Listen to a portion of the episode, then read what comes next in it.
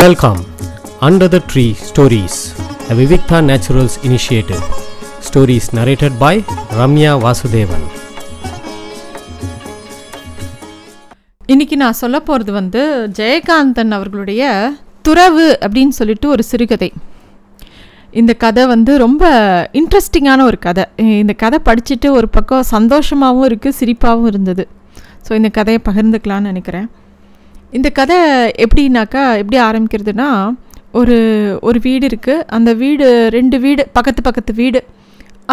அந்த வீட்டு பெண்மணிகள் வே வேலையெல்லாம் முடிச்சுட்டு வாசலில் வந்து உட்காந்து கதை பேசுவாங்க. அப்போ வந்து அவங்க ரெண்டு பேரும் பேசிக்கிறாங்க. ஒருத்தங்க பேர் பங்கஜம் இன்னொருத்தங்க பேர் மரகதம். ரெண்டு பேரும் என்ன உன் வீட்டில் என்ன விசேஷம்? என் வீட்டில் என்ன நடக்கிறது? எல்லாம் பேசுகிறாங்க அதாவது சாயந்தரம் ஒரு ஏழு ஏழரை மணி இருக்கும். அப்போ வந்து பங்கஜன் சொல்கிறா என்னத்தப்போ இவன் நான் வந்து எங்கள் வீட்டில் வந்து என் பையன் என்னமோ திடீர்னு சைவமாக மாறிட்டேங்கிறான். கறி மீன் சமைச்சா சாப்பிட மாட்டேங்கிறான். என்னமோ ஒரே பக்தி பழமாக ஆயிட்டான். தினமும் எனக்கு ரெண்டு சமையல் செய்ய வேண்டியிருக்கு. இவருக்கா ஏதாவது நான்வெஜ் சமைக்கலைன்னா சாப்பாட்டிலே கை வைக்க மாட்டேங்கிறாரு என் வீட்டுக்காரரு. தினம் எல்லாம் ரெண்டு விதமாக பண்ண வேண்டியிருக்கு. இன்றைக்கி ரொம்ப அலுப்பாயிடுச்சு. அவருக்கு மட்டும் மீன் குழம்பு வச்சுட்டு என்னோடய பையனுக்கு ஏதோ ரசம் மட்டும் வச்சுட்டேன். இப்போ வந்து மூஞ்சியை தூக்குவான் அவன். ரெண்டு பேரும் கோவிலுக்கு போயிருக்காங்க. இவங்கள வச்சுட்டு நான் படுற பாடு அப்படின்னு அவங்க சொல்கிறாங்க இந்த மரகதமும் சொல்கிறாங்க எங்கள் வீட்லேயும் அதே மாதிரி கதை தான். கார்த்தால் வந்து அவர் மெனு சொல்லிட்டு போயிட்டார். இதை சமைச்சு வை அதை சமைச்சுவேன்னு நானும் காலையிலேருந்து காலையில் அவர் வந்து முருங்கைக்காய் சாம்பாரும் உருளைக்கிழங்கு ரோஸ்ட்டும் பண்ணி வையின்னு சொல்லிட்டு போயிட்டார். கடைசியில் நான் வந்து உருளைக்கிழங்கு வீட்டில் இல்லை.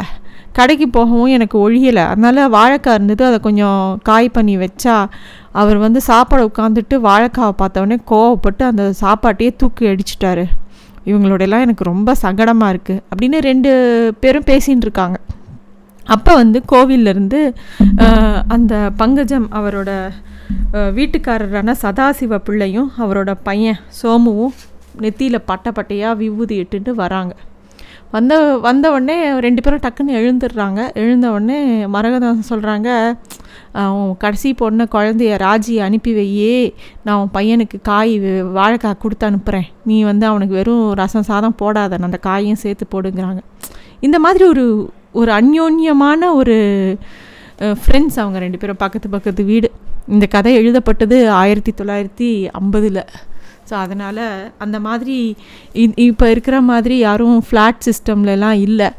பக்கத்து பக்கத்து வீட்டுக்காரங்க ஒருத்தர் ஒருத்தர் இந்த மாதிரி அன்பாக இருக்கிறது ஒரு சாப்பாடு பரிமாறிக்கிறது இதெல்லாம் இருந்தது. ஸோ அந்த மாதிரி அந்த அம்மா சொல்லவும் இவங்களும் வா அப்படிங்கிறார். இப்போ வந்து இந்த சோமுங்கிற பையன் வந்து இப்போ தான் வந்து அவனுக்கு ஒரு பதினஞ்சு வயசு இருக்கும். அவன் வந்து ரொம்ப பக்தி பழமாக இருக்கான். அவனுக்கு வந்து எப்பப்பார் சாமி சாமி சாமி சாமி தான். அவனுக்கு எல்லாமே அஜ்ஞானமாக தோணுது. அவங்க அம்மா வந்து பேசுறது இதெல்லாம் அவன் எல்லாரையும் ஒரு மாதிரி பார்க்குறான் தனக்கு ஞானம் வந்துட்ட மாதிரியும் இவங்கெல்லாம் இன்னும் இந்த உடம்புக்காகவும் சாப்பாட்டுக்காகவும் இவ்வளோ முக்கியத்துவம் கொடுக்குறாங்களே இதெல்லாம் வாழ்க்கைக்கு முக்கியமாக அப்படிலாம் அவன் யோசிக்கிறான். இதெல்லாம் எப்போ ஆரம்பிச்சதுன்னா அவன் எட்டாம் கிளாஸு ஃபெயில் ஆனவுடனே அவன் வீட்லேயே அவங்க அப்பா சொல்லிட்டாரு. வீட்டை விட்டு வெளில போனோன்னா காலை உடச்சிடுவேன். மரியாதை வீட்டில் உட்காந்து படி. வெளியில் கிளியில் உன்னை பார்த்தேன் அப்படின்னு அவங்க அப்பா சொல்லிடுறார். அதனால் அந்த பையன் சதா சர்வ காலமும் புஸ்தகத்தை வச்சுட்டே உட்காந்துருக்கான் அவனுக்கு ஒரு தங்க ஒரு தம்பி. அது ரெண்டும் சின்னதுங்க விளையாடுறது அதுங்க இஷ்டத்துக்கு இருக்கிறத பார்க்கும்போது இவனுக்கு ஏக்கமாக இருக்குது ஒரு சமயம் அவங்க அம்மா பங்கஜகத்துக்கே தோணுது பாவம் இந்த பையன் என்ன பண்ணுவான்? ஏதோ ஃபெயில் ஆயிட்டான் அதுக்காக அவனை ஒரு தண்டனை மாதிரி எப்போ பார் படி படின்னு சொன்னால் அவன் முகமே ரொம்ப வாடி போயிடுது. அதனால் அவங்க அம்மா ஒரு சொல்கிறாங்க நீ கொஞ்சம் காத்தோட்டமாக வெளில போயிட்டு வாடா. ஒன்று பண்ணு பக்கத்தில் ஒரு கோவில் இருக்குது அந்த கோவிலில் போய் சாமி கிட்ட வேண்டிக்கோ. எனக்கு நல்ல புத்தியை கொடு நல்ல படிப்பை கொடு நல்ல வாழ்க்கையை கொடு அப்படின்னு வேண்டிக்கோ அப்படின்னு அவங்க அம்மா சொல்கிறாங்க எல்லா அம்மாவும் சொல்கிறது தானே. அது மாதிரி அந்த பையன்ட்ட சொல்லலாம் அந்த பையனுக்கு அது ஒரு பெரிய விடுதலையாக இருக்குது சரின்ட்டு ஓ இதுதான் சாக்குன்னு ஓடியே போயிடுறான் பக்கத்தில் இருக்கிற ஒரு கோயிலுக்கு. அங்கே போனால் அங்கே போயிடுறான். அப்போ வந்து இவர் அந்த பையனோட அப்பா வீட்டுக்கு வராரு. அவர் வந்த உடனே அவங்க ப பையன் எங்கே காணும் அப்படின்னோடனே அந்த சதாசிவ பிள்ளைக்கிட்ட அவங்க அம்மா சொல்கிறாங்க இல்லை நீங்கள் பாட்டுக்கு படின்னு அந்த பிள்ளைய சொல்லிட்டீங்க முகமே வாடி போச்சு நான் தான் கொஞ்சம் காத்தாட போடான்னு சொல்லி பக்கத்தில் இருக்கிற கோயிலுக்கு அனுப்பிச்சி வச்சேன் அப்படின்னாரு. ஆமாம் ஆமாம் நானே சொல்லணும்னு நினச்சேன் அவன் வீட்டுக்குள்ளேயே அடைஞ்சு கிடக்கான் படிப்பு அப்படின்னா மண்டையில் ஏறாது பக்கத்தில் கோவிலில் கூட ஒரு சாமியார் வராரு நல்ல நல்ல விஷயங்கள்லாம் சொல்ல போகிறாரு அவர் பத்து நாள். கா உபன்யாசம் பண்ண போகிறாராம் அவன் போய் ஏதோ அந்த நல்ல விஷயத்தை கேட்டால் ஒரு வேளை அவனுக்கு நல்ல புத்தி வரும் நல்லா படிப்பான் அப்படின்னு சொல்லி சொல்கிறா சொல்கிறாரு அவரும் இந்த பையன் என்ன பண்ணுறான் இதுதான் சாக்குன்னு அந்த கோவிலுக்கு அடிக்கடி போகவும் அந்த சுவாமிகள் சொல்கிற எல்லா விஷயமும் அவனுக்கு அப்படியே இன்னமும் அவன் ஞான கண்ணையே திறந்த மாதிரியும் அவனுக்கு தோணிடுது. ரெண்டாவது இந்த வயசு பையங்களுக்கு வந்து எல்லாத்துலேயுமே ஒரு மோகம் வரும். அந்த ஒரு டீனேஜ் பருவத்தில் ஒன்று வந்து விளையாட்டாக இருப்பாங்க. இல்லைன்னா ஒரே படிப்பாக இருப்பாங்க. இல்லைன்னா ஒரே சினிமா பைத்தியமாக இருப்பாங்க. இல்லைன்னா திடீர்னு இப்படி பக்தி மயமாக ஆயிடுவாங்க. நல்ல விஷயம் வரத்துக்கும் சரி கெட்ட விஷயத்து வரத்துக்கும் சரி இந்த அந்த பருவம் வந்து ரொம்ப சரியான பருவம். அந்த சமயம் பார்த்து இவங்க கோவிலுக்கு அமிச்சோடனே இந்த பையன் வந்து அந்த கோவிலில் சுவாமி அருளானந்தர் அப்படிங்கிறவரோட பிரசங்கத்தை கேட்குறான் அதை கேட்டு அவன் அப்படியே உருகி போயிடுறான். ஸோ அதிலிருந்து அவன் வந்து அப்படியே பக்தி பழமாக ஆயிடுறான் வீட்டுக்கு வந்தால் அவங்க அம்மா கிட்ட நான் சைவத்தை தவிர எதுவும் சாப்பிட மாட்டேங்கிறான். எனக்கு அசைவம்லாம் வைக்காதங்கிறான். இவங்க அம்மாவுக்கு வந்து என்னடா இது இவன் இப்படி படுத்துறானேன்ட்டு சரின்னு அவனுக்கு பிடிச்ச மாதிரி பண்ணுறாங்க இருந்தாலும் அம்மாங்களுக்கு அம்மாக்களுக்கு சில சமயம் அலுப்பு வரதானே செய்யும். அவங்களும் கோச்சிக்கிறாங்க. ஆனால் இவன் வந்து ஒரு சமயம் அந்த பிரசங்கத்தில் அவர் வந்து அந்த சுவாமிகள் சொல்கிற ஒரு விஷயம் வந்து இவன் மனசில் ஆழமாக பதிஞ்சிடுறது அதாவது இமாலயத்தில் அந்த சிகரத்தில் வந்து பெரிய ஜோதி இருக்கிறது. அங்கே வந்து பெரிய எல்லாருக்கும் முக்கியமான குரு லோக குரு அங்கே தான் அமர்ந்திருக்கார். அங்கே போய் எல்லாரும் அடையிறது தான் எல்லாரோட பிறவி பயன். அந்த மாதிரிலாம் ஏதோ ஒரு உபதேசம் ஒரு சத் விஷயம் சொல்கிறார் அது கேட்டோடனே இந்த பையன் மனசில் பதிஞ்சிடுறது அந்த விஷயம். அதாவது ஒரு குருவோ ஒரு ஞானியோ ஒரு விஷயத்த சொல்கிறாங்கன்னா அதில் ஆயிரம் அர்த்தம் இருக்கும். அது புரிகிற வயசு இந்த பையனுக்கு இல்லை. அதை சொல்கிறத சொல்லப்படியே அவன் புரிஞ்சுக்கிறான் ஏதோ. அவனுக்கு தெரிஞ்சுதான் அவன் புரிஞ்சுக்கிறான். அதிலிருந்து அவனுக்குள்ளே ஒரு கர்வம். தனக்கு தான் எல்லாம் தெரியறது. தான் தான் வந்து தான் வந்து ஒரு பெரிய ஞானி. எல்லாத்துக்குமே ஒரு அர்த்தம். அம்மா சாப்பிட சொன்னால் என்னது இந்த அம்மாவுக்கு ஒரு அறியாமல் எப்போ பாரு சாப்பாடு சாப்பாடுங்கிறாங்க. அப்பா வந்து நான்வெஜ் சாப்பிட்ணுன்னு ஆசைப்பட்டால் என்ன இந்த நரனுக்கு இந்த மாதிரி ஒரு எண்ணம்? அப்படிலாம் எல்லாத்தையுமே அவன் ஒரு ஆன்மீக நோக்கோடையும் ஒரு ஞான செருக்கோடையும் பார்க்குற மாதிரி இவனே நினச்சிக்கிறான். இப்படி இருக்கும்போது இவன் வந்து ஒரு சமயம் என்ன பண்ணுறான் ஏதோ தனக்கு ஒரு பெல்ட் வாங்கணும்னு ஆசை.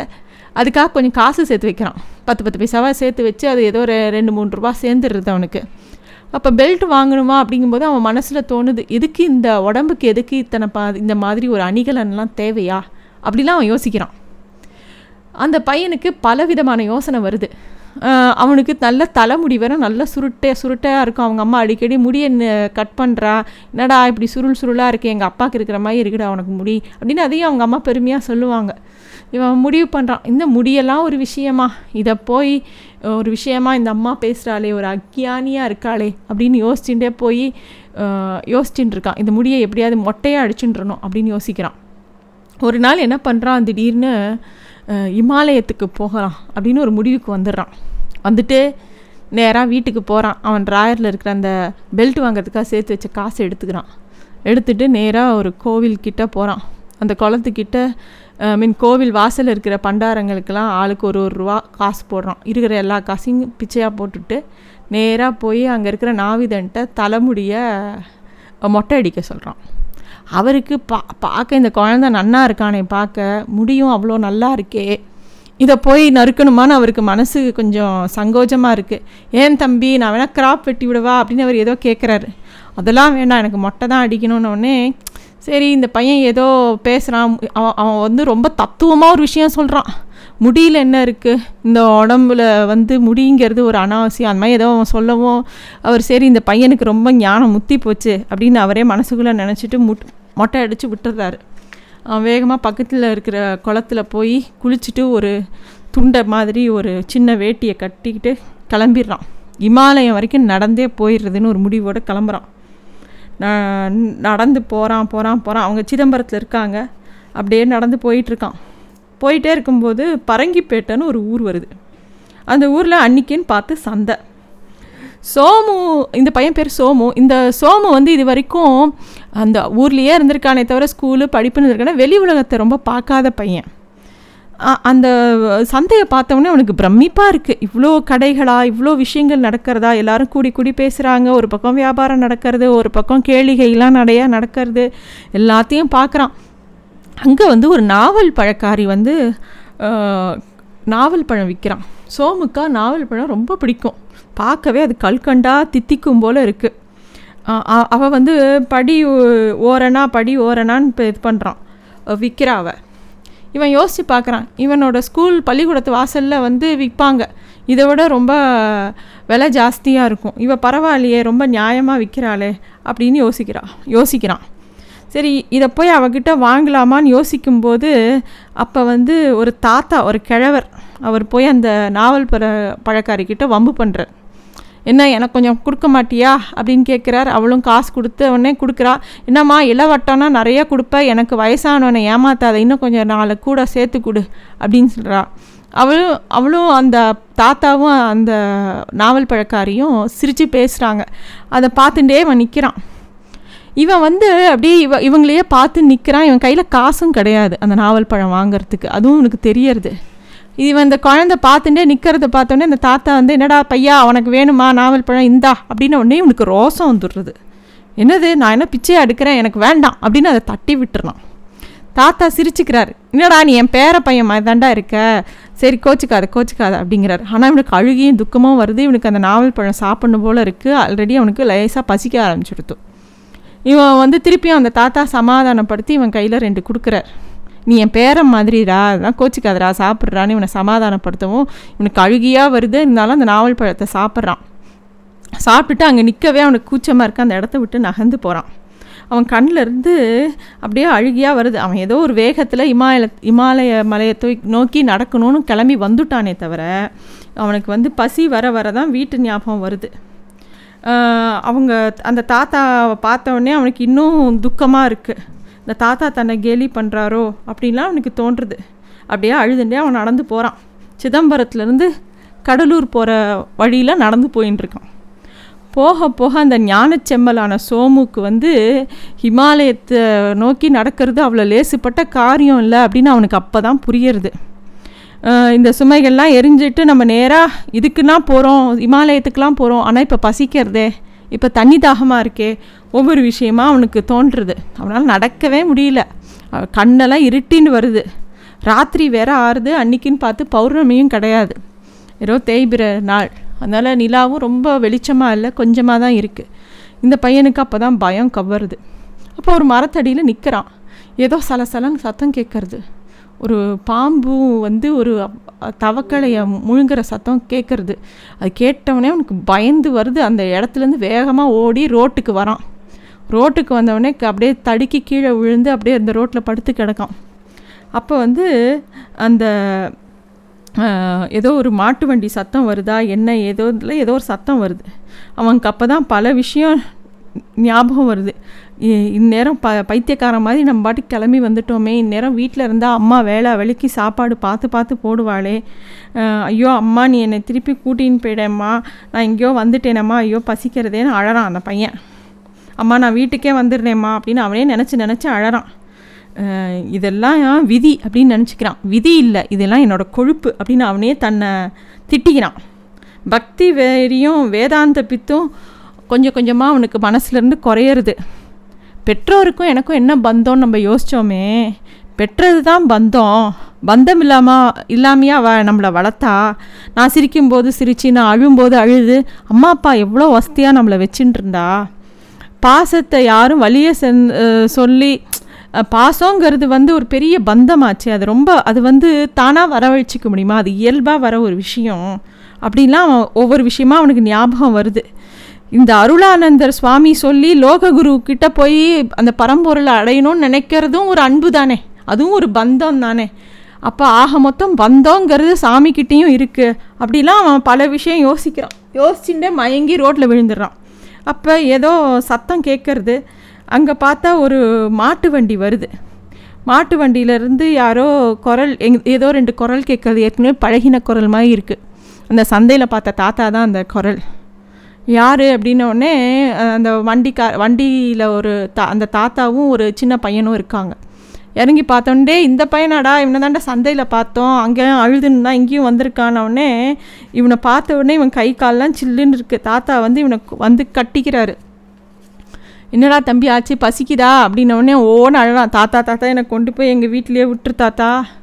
எனக்கு எங்கள் வீடு சிதம்பரத்தில் இருக்குது எனக்கு கொண்டு போய் விட்டுரு தாத்தா. நான் இனிமேல் அப்பா அம்மா விட்டு வரவே மாட்டேன். ப்ளீஸ் தாத்தா அப்படின்னு அழறான் அவன். அவங்க தா அந்த தாத்தா வந்து சிரிக்கிறாரு. சரி சரி என்ன விஷயம்? சொல்லு நீ வா அப்படின்னு சொல்லி கூப்பிட்றாரு. அவன் சொல்கிறான் இல்லை தாத்தா நான் இமயமலைக்கு போகலான்னு கிளம்பிட்டேன். எனக்கு இப்போ போக முடியாதுன்னு போல இருக்குது நான் எங்கள் வீட்டுக்கே போகிறேன் அப்படிங்கிறான். உடனே என் தாத்தா சொல்கிறாடா பைத்தியக்கார பிள்ளை அந்த மலைக்கு இந்த உடம்போட எங்கடா போக முடியும்? அதெல்லாம் வந்து காரைக்கால் அம்மையாரே தலையால் தானடா நடந்து போனாங்க. நாமெல்லாம் செத்தப்புறம் தாண்டா போக முடியும். நீ பசலை. இன்னும் எவ்வளவோ அனுபவிக்க இருக்குது படித்து சம்பாதிச்சு கல்யாணம் காட்சி கட்டி புள்ளக்குட்டியெல்லாம் பெற்று என்னெல்லாமோ பண்ணணுமேடா. நீ அதுக்குள்ளே இப்படி போகிறதுங்கிறது கிறுக்குத்தனமால இருக்குது எனக்கு கூட இந்த வயசில் அந்த மாதிரி தோணவே இல்லையேடா அப்படின்னு சொல்லி சிரிச்சுட்டு சிரிக்கிறார். இவன் இன்னும் தாத்தான்னு அழறான். வந்து அந்த தாத்தாவை அவனை அணைச்சிக்கிறாரு. சரி வா போகலாம் அப்படின்னு சொல்லிட்டு வண்டியில் ஏற்றிக்கிறாரு தாத்தா என்னை வீட்டில் கொண்டு போய் விட்டுரு தாத்தா அப்படின்னு திருப்பி திருப்பி அழறான் அவன். இல்லைன்னா புவனகிரி வரைக்கும் கொண்டு விட்டால் கூட போதும் தாத்தா அங்கேருந்து நான் வீட்டுக்கு போயிடுவேன் அப்படிங்கிறான். அவன் சோமு வந்து தான் வந்த வழியை யோசித்து பார்க்குறான். தி- நடந்தே வந்துட்டான் இவ்வளோ தூரம். திரும்பி வீட்டுக்கு இவ்வளோ தூரம் நடக்க முடியுமான்னு அவனுக்கு ம மலப்பாக இருக்குது அப்போ தான் ஒவ்வொருத்தரையா நினச்சி பார்க்குறான். தன்னோட கிளாஸ் டீச்சர் ராதாகிருஷ்ண ஐயர் வந்து தன்கிட்ட எவ்வளோ அன்பாக நடந்துட்டாரு. தன்கிட்ட வந்து எவ்வளோ சுமாராக படித்தா கூட இவன்கிட்ட கோவம்லாம் காமிச்சதில்ல. இவனை வந்து பெருமையாக தான் பேசுவார். எல்லாரையும் விட்டுட்டு வந்துட்டோமேன்னு இவனுக்கு நினச்சி நினச்சி துக்கம் துக்கமாக வருது. இந்த தாத்தா பாட்டுக்கு இவனை வண்டியில் ஏற்றிட்டு திரும்பி போகாமல் அவர் ஊர் பக்கமே போகிறாருன்னு இன்னும் அழுக வருது. அந்த தாத்தா சொல்கிறாரு ஒன்றும் பிரச்சனை இல்லை நீ என் வீட்டுக்கு வா. இன்றைக்கி ராத்திரி எங்கள் வீட்டில் தங்கு சாப்பாடு சாப்பிடு தூங்கு. இங்கேருந்து திருப்பி இலை ஏற்றிக்கிட்டு உங்கள் ஊருக்கு போகிற வண்டி ஒன்று போகும். அதில் ஏற்றி விடுறேன். வீட்டுக்கு போயிடலாம் கவலைப்படாத. அப்படின்னு சொல்லணும் சரி தாத்தா அப்படின்னு சொல்கிறான் அவங்க வீட்டுக்கு போகிறான் அப்போ தாத்தா வந்து அவனுக்கு சாப்பாடு போட்டு திரும்பி எ- இலை இறக்குற வண்டி ஒன்று வந்து சிதம்பரத்தை நோக்கி போகுது அதில் ஏற்றி விட்டுறாங்க. அந்த ஆள் சிதம்பரத்தில் வந்து விடி ஆலம்புற இலக் இறக்கி விடுறான். இறக்கி விடும்போது இவன் வந்து அந்த வண்டிக்காரனை வந்து ஐயா எனக்கு கோடி நமஸ்காரம் இந்த உதவியை நான் மறக்கவே மாட்டேன் அப்படின்னு சொல்லி இந்த பையன் அழறான். அந்த வண்டிக்காரனும் சொல்கிறான் தம்பி உறவு வண்டியோடு போயிடக்கூடாது. நான் வார வாரம் சந்தைக்கு வருவேன். தாத்தா கூட வருவார். மாறுகட்டில் அந்த மெக்கால கட்டில் இருக்குல்ல அங்கே தான் நான் வந்து பார்க்குறியா அப்படின்னு சொல்கிறாரு கண்டிப்பாக வரேன். தாத்தாவையும் உங்களையும் நான் வார வாரம் வந்து பார்க்குறேன் நீங்களும் எங்கள் வீட்டுக்கு வாங்க அப்படின்னு சொல்லி அவனுக்கு ரொம்ப சந்தோஷமாக இருக்குது வேக வேகமாக அவன் வீட்டை நோக்கி நடக்கிறான். வீட்டை நோக்கி நடக்கும்போது பார்த்தா அவங்க அம்மா வாசலில் கோலம் போட்டுருக்காங்க போய் நின்று அம்மா அப்படின்னு கூப்பிட்றான். அவங்க அம்மா எதிர்பார்க்கவே இல்லை. இந்த மாதிரி ஒரு பையன் மொட்டை அடிச்சுட்டு ஒரு துண்டை கட்டின்னு காலங்காத்தால் இவங்க வீட்டு வாசலில் அதுவும் க குளிரில் அவன் கையை கட்டின்னு இருக்கான். யாரோ பிச்சைக்காரன் வந்திருக்கான்னு போப்பா காலை வேலையில் அப்படின்னு அவங்க அம்மா அதட்டுறாங்க. உடனே இவன் அழுதுடுறான். அம்மா நான் தாம்மா சோமம் வந்திருக்கேன் அப்படின்னே அவங்க அம்மா ஓடி வந்து அடப்பாவி இது என்னடா கோலம்? அப்படின்னு ஓடி வந்து அவங்க அம்மா கட்டிக்கிறாங்க. ஒன்று அழறான். அம்மா இல்லைம்மா நான் வந்து இது பண்டாரமாக போயிடலான்னு நினச்சேம்மா அப்படின்னு சொல்லி ஓன அழறான். உடனே அவன் அம்மா வந்து சிரிப்பு வந்துடுத்து அவன் அம்மாவுக்கு. பைத்தியக்கார பிள்ளையாடா நீ எங்கேயாவது வீட்டை விட்டு போகலாமா அப்படின்னு சொல்ல உடனே அம்மா நான் பாய் தூரம் போனவொடனே உன் நினப்பு வந்துடுத்துமா உன்னை பார்க்கணும் போல தோணித்தா தான் திரும்பி வந்துட்டேன்னொடனே அவங்க அம்மா கண்ணை தொடச்சின்னு வீட்டுக்கு கூட்டின்ட்டு வீட்டுக்குள்ளே கூட்டின்னு போகும்போதே அவங்க வீட்டுக்கார்ட்ட சொல்கிறாங்க பார்த்தீங்களா அவங்க பிள்ளைய? அத்தை வீட்டுக்கு போயிருப்பான் நீங்களே அவன் அங்கெல்லாம் போகாமல் சந்நியாசம் போ போகலான்னு சொல்லி கிளம்பி போயிட்டு திரும்பி வந்திருக்கு பாருங்க. அப்படின்னோடனே அதுக்கும் சிரிக்கிறா அவள் அவங்க அப்பா வந்து ஏண்டா உனக்கு நல்ல எழுத்து நடுவே இருக்கையில் ஏண்டா இந்த மாதிரி கோண புத்தி போச்சு? அப்படின்னு சொல்லிட்டு பரதேசி பையப்பில் போ. மொத போய் மூஞ்சி கழுவிட்டு சாப்பிட உட்காரு. ஏண்டி நேற்று பழையது கொஞ்சம் மிஞ்சி இருந்ததே அதை போட மூஞ்சியை எப்பாரு மூஞ்சியே சைக்கிள் ஒரே பசி தெரியறது அப்படின்னு அவங்க அப்பா சொல்கிறாரு இந்த பையன் வந்த சத்தத்தில் அவன் தங்கையும் தம்பியும் ஓடி வந்து இவனை கட்டிக்கிறது. இந்த பையன் ரொம்ப சந்தோஷப்படுறான். அவங்க அம்மா அவனுக்கு கூப்பிட்டு உட்கார வச்சு சாதம் போட்டுட்டு கொஞ்சம் மிஞ்சின மீள் குழம்பு இருக்குது போடவா அப்படின்னு கேட்குறாங்க அவங்க தலையை குனிஞ்சுட்டு சரி அப்படிங்கிறான். ஸோ அவன் வந்து திரும்பி வீட்டுக்கு வந்துட்டான். இந்த கதையோட பேர் வந்து துறவு அப்படிங்கிறது. ரொம்ப அழகான கதை. எல்லாருக்கும் அந்த டீனேஜில் எல்லா குழந்தைகளுக்கும் ஒரு குழப்பம் வரும். அதை வந்து ரொம்ப அழகாக ஜெயகாந்தன் சொல்லி அதுக்கு ஒரு தீர்வும் கொடுத்து துறவுங்கிறது எந்த மாதிரி? மனசு மனசில் வர்றது துறவா? இல்லை வாழ்க்கையில் நம்ம நடைமுறையில் ஏற்றுக்கிறது துறவாங்கிற மாதிரி இந்த கதையை ரொம்ப அழகாக எடுத்துன்னு போயிருக்க வாசிக்க வேண்டிய கதை நன்றி thanks for listening to stories under the tree a Vivikta Naturals initiative